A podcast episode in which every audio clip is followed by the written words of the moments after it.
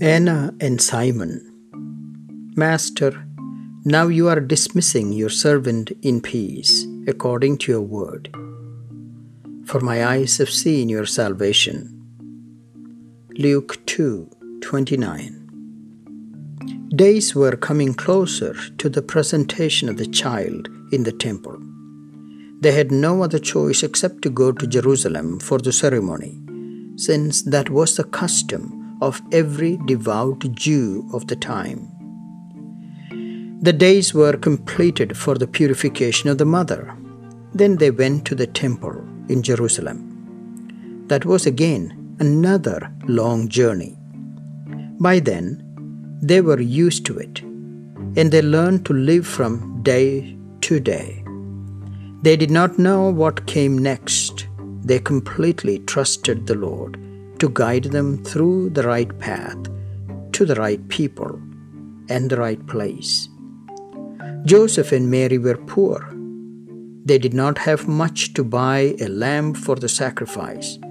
A pair of turtle doves itself was too much money, but they managed to buy that for the offering. As they walked into the temple, an old lady from somewhere showed up. She looked at the boy intently, smiled at the child in the hands of Mary. Her name was Anna. She, in her old age, danced for joy seeing the child.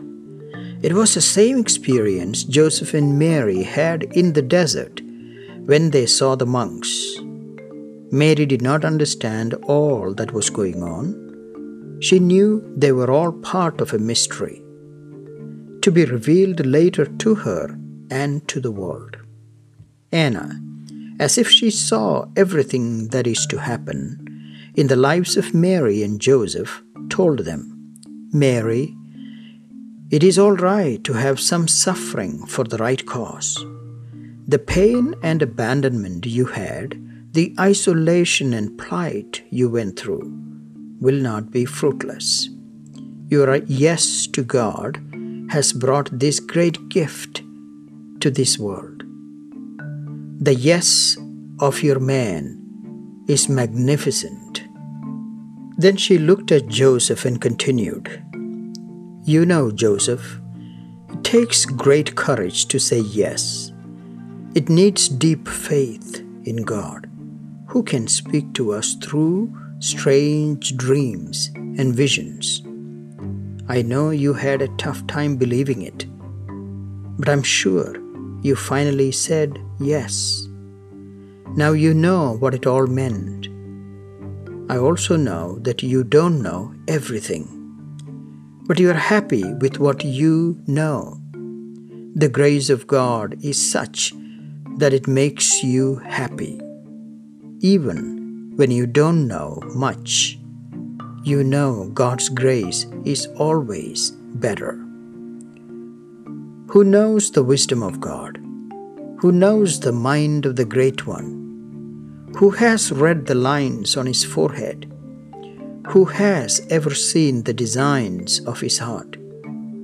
The one who thinks he is greater than the Great One is the smallest of all.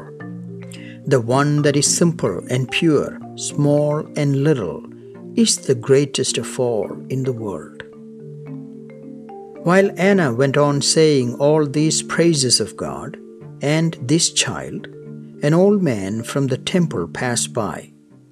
He was pretty old and tired.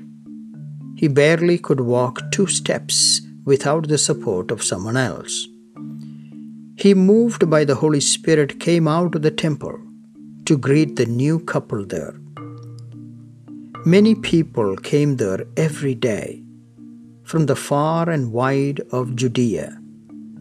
He never came out to greet anyone before as he did to Joseph and Mary. It was like he knew it was time for him to meet the child he was hoping to see before he died. Joseph saw Simon's eyes glowing. Mary saw great satisfaction in his eyes. This old man, named Simon, wept for joy and then said, "Now, my master, let me go. I had been waiting for you for a long time. I knew you would come. I knew you wouldn't let me down. I waited all these years to see this moment. Not only my eyes, but the eyes of the whole of Israel has seen this great sight, the sign of salvation for his people. Who does not see this great light of revelation to us and to the Gentiles? Who can stand against your majesty and splendor? Who can say, God is not in our midst? He then blessed the child. He was in a place of absolute peace.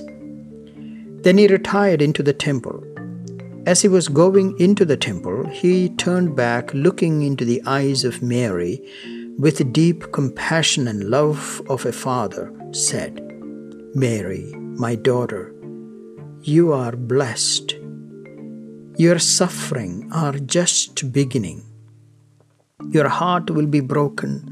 Your pain will be like someone piercing your flesh, your heart, and your soul.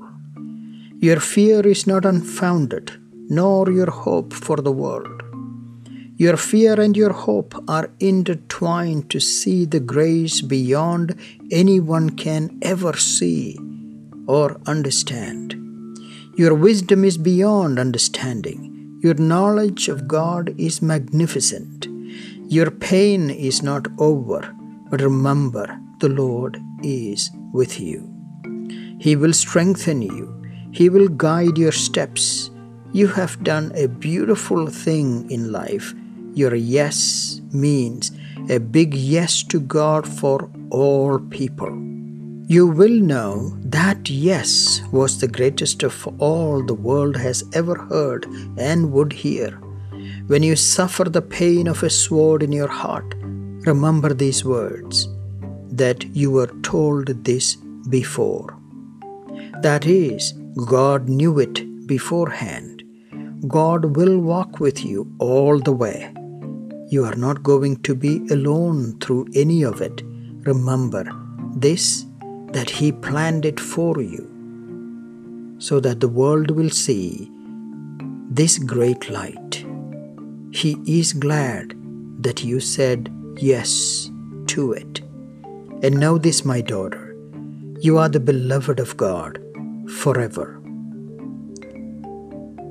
He paused a second, looked intently into her eyes and said, God is proud of you, my daughter.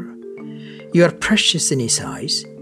Your grace is the light for generations to come. Your hope for the world is most sublime. Your love for us all will not be matched by anyone else on earth. You are better than all human beings put together. Your one word, yes, has changed the course of history. The promise of God depended on that one yes, a simple word as small as a yes. It is all that takes to change the world. One could learn lessons of obedience from one word you said. God did choose you before eternity to be the mother, mother of a child that will fulfill the promise made to our fathers and their fathers. Mary, in utter amazement, listened intently to every word he said. She did not respond to anything he said, but listened intently. She wondered in her heart that all what that meant. She also worried in her heart about what it all meant for her baby, Jesus.